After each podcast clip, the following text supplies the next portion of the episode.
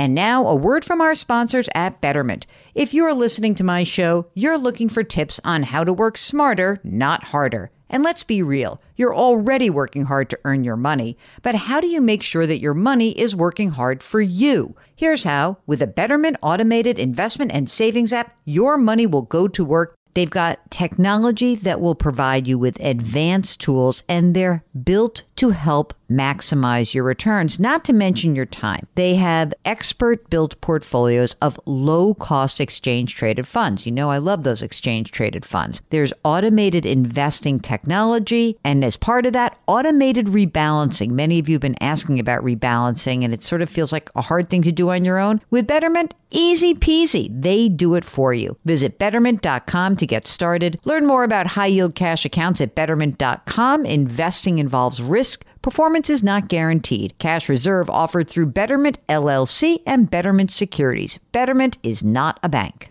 With Fidelity Wealth Management, a dedicated advisor can work with you on a comprehensive plan to help you reach your wealth's full potential. Plus, you'll have access to specialists in estate planning strategies. So you're not just growing and protecting your wealth, you're sharing it. More at fidelity.com slash wealth. Investment minimums apply. Fidelity Brokerage Services LLC, member NYSE SIPC. Welcome to the Jill on Money podcast. It is Monday, January 11th. Even though Mark just said in my ear that it's June 11th, he was playing with me. I know it's still January. It does feel like a lot of things have happened over the last week or so. So, everyone take a deep, cleansing breath, okay? okay, good. We're going to start the week off with one of your questions. A person who wrote into us and said, I'd like to join you on the air. And for that, we are so grateful. If any of you want to come on the air with us, Mark and I really want to make this about your voices being heard this year. You had to hear me drone on all last year.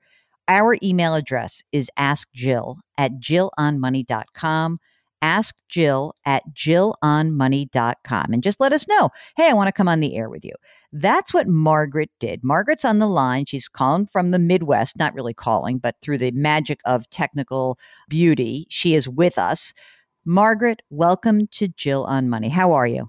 I'm good. I'm good. I'm, I'm happy to be here. I'm excited. You wrote in, and um, and I will just say that when I first read your, I read your email, and my heart sank. So you can tell us a little bit about your story, and then we'll get to your financial uh, matters at hand. Sure. Um, my husband passed away in February of last year. Um, six year battle with cancer. He was an amazing man. Uh, I will say that he did a lot of our long term planning, financial planning and I did a lot of our sort of annual or you know monthly or annual budgeting.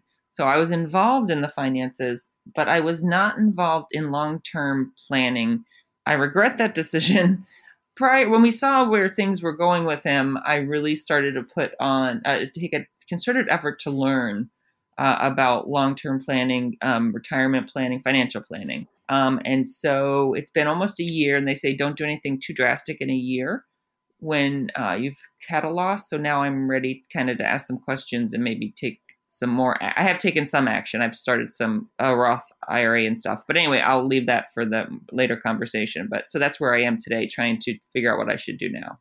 Okay. And you are how old? I'm 55. Do you have children? I have a 18 year old and a 20 year old. We're both in college. Oh, you got your hands full. Are they both home with you? They are. They are. But you know what? It's been beautiful for the last year. We've been forced together and I it was perfect. Yeah. I mean, it's just such a crazy time and to put death on top of the crazy mm-hmm. time or even before that time, I know it must have been so awful. So I I really am so sorry for your loss. I'm glad you have your girls there and I'm glad you have your your third child with you also because um, what everyone should do is check out Margaret's dog in the furry fan club because that dog named Hope, just a beauty. So hopefully your your your three babies will will keep you kind of sane during this next group of months. So tell me a little bit about you. Are you working? Yeah, I do. I work. I work for the state that I live in, and uh, I have about oh gosh, about uh, probably about 27 years in. So I feel fairly comfortable and confident in uh, in that job. I plan to be there until I'm 60.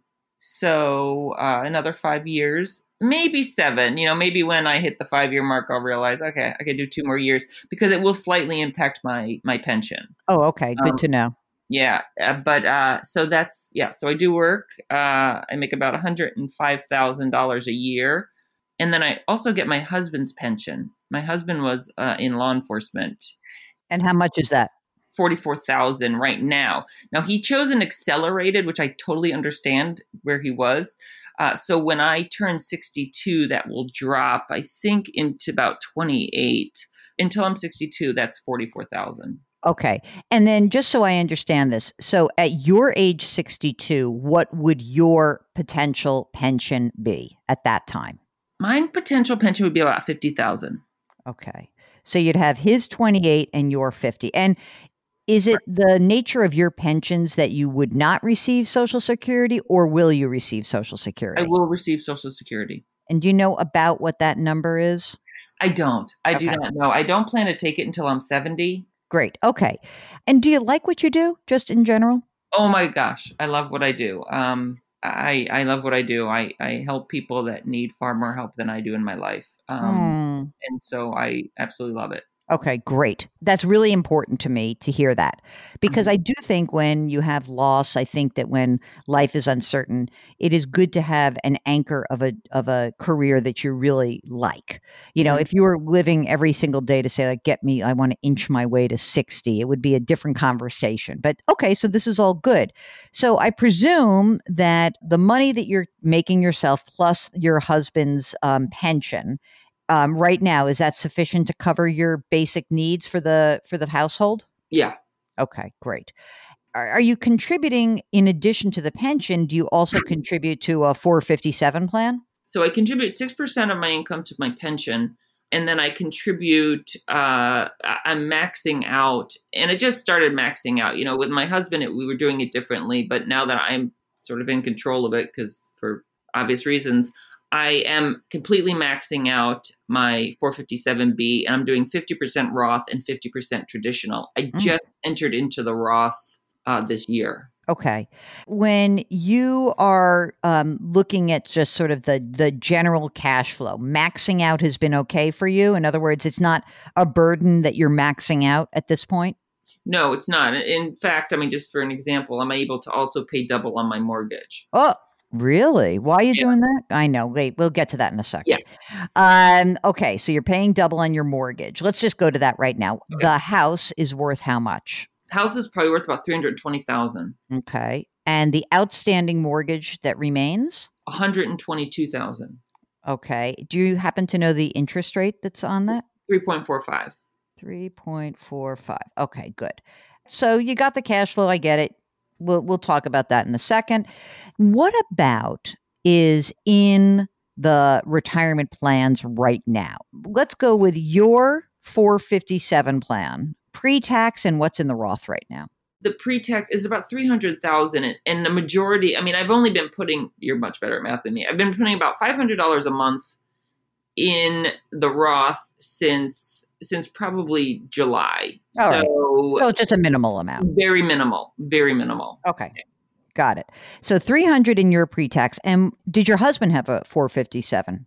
Yes, he did. He had um close to 300,000 as well, all traditional. Very good. Okay. What about other money that's saved for retirements? Any old IRAs kicking sure. around or rollovers? Sure.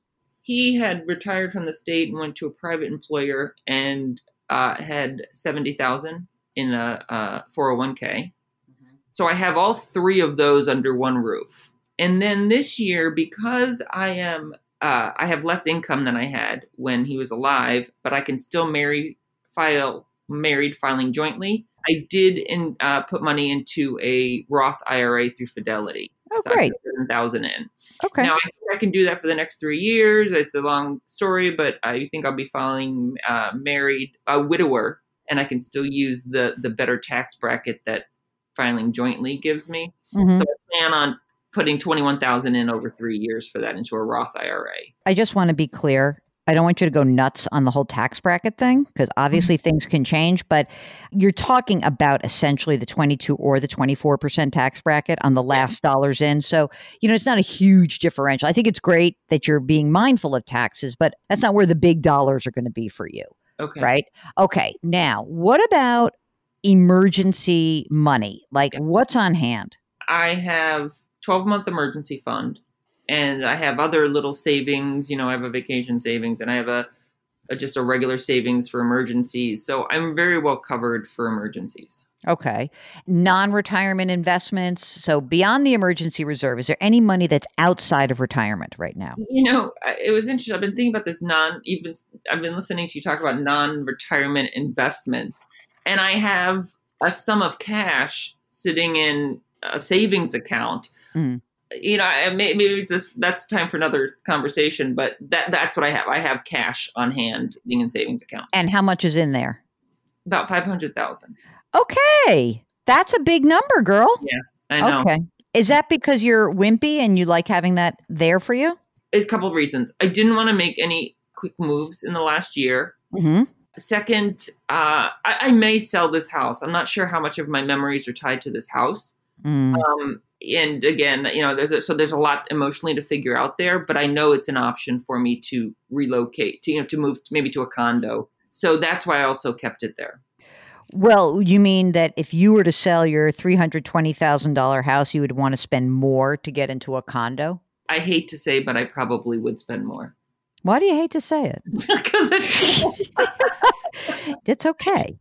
Um, first, the reason why I'm I'm sort of laughing because I I'm looking at your whole game plan and I already know you're in great shape financially. So I think that that's thank goodness because I know that certainly when you go through a really awful event like a death mm-hmm. of a spouse who goes way before his or her time that uh, the one nice thing is that if you don't have to really worry about your financial life like that's not the issue that you right. can just get onto your mourning and move through this it, it, it's really very helpful or as my mother said after my father died i don't have to worry about that that's what you and your sister are here for so yeah. i love it um, okay so you know it seems to me that you're in very good shape tell me at this point with the house, not doubling down on the mortgage payment, but like with your regular payments, how much money do you think you need to live on every single month? Including a house payment or Yeah, no? let's say including, just okay. for the heck of it. Yeah, uh, I, would say 4000 4000 Yeah. Okay. So 4000 and does that include everything like fun because you know you feel rotten now and you can't travel but like is yeah. there some notion that you would be like, you know what, I would like to travel a little bit or I would like to do, you know, like anything yeah. in there mm-hmm. cooking around? In all honesty, no, that is just my my dedicated expenses. I mean, I don't have debt, but you know, you know, electricity, yeah, you know, stuff like that. Why don't I just make that five? Just because mm-hmm. that's the kind of gal I am. Okay, so presuming that you were spending five grand a month throughout your retirement, it's interesting to note that you'll have, you know, I'm I'm going to push ahead pretending you're 62, that you'll have $78,000 coming in, taxable, yeah. of course, but that essentially you know, not 100%, pretty much would cl- cover your five grand a month, right? And that's only for the eight years until you collect Social Security, at which point you're golden, right? Mm-hmm. And then in addition to that, then you have this money in the 457 plans, the old 401k. And so the when I hear this story and I look at these numbers, I say, you're in very good shape financially very good shape financially. I think that, you know, tax rates as they are right now, I would probably, and because you have so much of your money is already in pre tax, meaning, um, you know, for the 457 plans and the fact that your husband's was all traditional, I probably would just go to 100% Roth for your oh, own ongoing 457 plan. Like, what the heck, you know? You're going to have income in retirement. There's no way getting around it Okay. Mm-hmm. And even if we were to look ahead and pretend the tax rates weren't going to move, you're going to be in the 24% tax bracket. Maybe it's going to be 28%. You're going to have taxable income. And it will be better for you to try to minimize the amount of money that's pre tax. And even I could see trying to convert some of your money into Roth money if possible, because you're going to be forced with those minimum re- those required minimum yeah. distributions it's going to screw some things up now none of this this is like cherries on the top of your beautiful ice cream sundae that you and your husband built for yourselves so mm-hmm. even though you weren't involved per se in the long term planning. Um, you were part of it, and your income allowed this to occur as well. You guys put yourselves in good shape, and you are the beneficiary of that now. And mm-hmm. that's all the good news. Really is fantastic. There's not like I don't look at this and say, "Oh my God," there's some. There's nothing that jumps out here. Okay. Mm-hmm. I think that we should have a little bit of a conversation about the house. Yeah. Here's how I look at this. You know, if you think in your heart of hearts you're probably going to move and do the condo thing, how much do you think you'd have to spend on a condo that you'd want to live in, that your kids could be part of? You know, like what would it cost you to make that move? I think about what would I pay for a house? Like okay. what would I pay for a condo? And I'd probably pay between 400 and 450. Okay. So 450. Notice how I always round up. Yeah. Yeah. So you have 200 in equity right now and we would take 250 out of your non-qualified account or maybe you'd get a mortgage because honestly you probably hate the, this idea but it, it, would probably be fine for you to have a mortgage even if i didn't do that. You could pay cash for it. You could okay? However i will just point out to you that if for any reason you think you this is a real likelihood or possibility don't pay down that mortgage right now because paying down that mortgage just saps your liquidity. It's not really doing anything for you. The mm-hmm. other aspect of this is if you think you're going to stay, you really just love this thing and you're going to stay in this house and it's great and that's terrific for you, then fine, you'll pay you can pay off the mortgage. It's fine. It's it's not going to hurt you. You mm-hmm. have plenty of liquidity. I think it's just a question of like of these non-qualified money, of this $500,000, how much of that should we be earmarking for a potential purchase and what else could you be doing with the other half of it right? So if if i say you've got 500 but 250 you really need to keep liquid just to preserve the options right? Yeah. What do you want to do with that other 250 how comfortable are you with investing that? That's a big question i have for you. If i say maybe we should start a, a plain old investment account how do you feel about that? Nervous if I were going to do that, you know, I have not gotten a financial planner in the last year because I wanted to kind of force myself to learn and figure this out because I don't mm-hmm. want to sit in front of a financial planner if I don't know what I need to know, you know. Yeah, sure. So I, I guess I, I, it makes me nervous. I think at that point I would get a financial planner. I don't know if I'd navigate that on my own. What I have done is I've been a little, I've been more aggressive in my my retirement investments because mm-hmm. I do have that cash. Okay. I mean, look, I think that if we, so, in other words, if I were to roll everything together, which looks like uh, let's call it seven hundred grand in retirement stuff 500,000 in the cash, we mm-hmm. would probably see a pretty diversified allocation. It would look fine. I don't have a problem with it. I want you to feel like, especially after going through this, and because you've done such a good job, that you have options. Yeah. So, okay, so if you said to me, I'm just going to stay in this house and I love it and it's great, look, the paying off the mortgage, a 3.45% mortgage, it's worth paying that down because you're getting zero in your in the cash account. Right. Yeah. You know, so that does make sense to me. But if this is, you know, long term, you know, we'd have to make different decisions based on kind of where you land on the house. Mm-hmm. That's what I think. Okay. Um, and and look, you're not going to spend the whole thing. So even if you said to me, it makes me emotionally feel better to double down on the mortgage payments, I'm okay with that too. I really mm-hmm. am. But I want you to understand that there is, you know, the 250 grand that we're talking about that's in that cash account I think you will become less nervous with that over time. But I also have a sense that as I look forward in your situation, how old did you say your kids were? 18 and 20? You know, things happen in the future. You, you'll see where things land with them post COVID and, and they're in college now. Do you think they'll stick around the area? I do. One definitely. One will stay in this house if I keep it. is that right? I don't know if that is that a reason to sell? yes. what are they studying? Well, it's only a reason because I think she needs to get out and see the world. Uh, education. She's going to be a teacher, so hmm. I told her don't go get don't get into debt. It's sad. It's sad because teachers should be paid more than anybody. But yeah, and the other one in business, a little more uh, vague, but she's a bit. She has getting a business degree. Their education's paid for, or they're paying for it. Like, where are we with that? Yeah, yeah. I have uh, five twenty nine Bs for them that okay. will cover their undergrad and grad school. They're on their own. Um, okay, I'm going to give you the my big picture. I think that. Um, you're in great shape. You could retire at age 60, although I doubt you're going to, because I'm just going to give you the Jill. This, and by the way, I've gotten hammered from some of our listeners because of this advice, because they call me puritanical and I'm part of the workaholic US culture. And I'm raising my hand for you and saying guilty on both.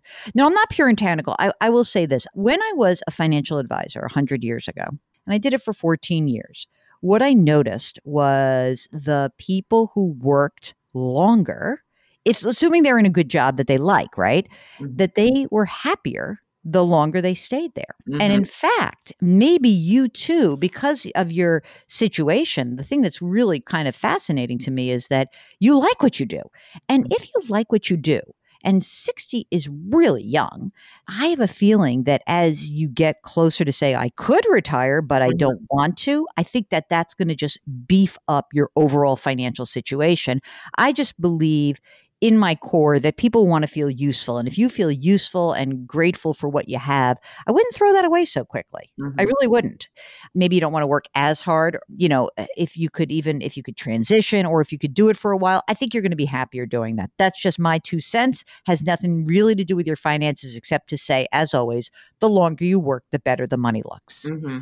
And beyond that, I think you're in darn good shape. I also presume that because you are uh, have just gone through an illness and a death, that your own estate documents are up to date. Is that correct? For the most part, my husband and I did not have a living revocable trust, and I am going to do that.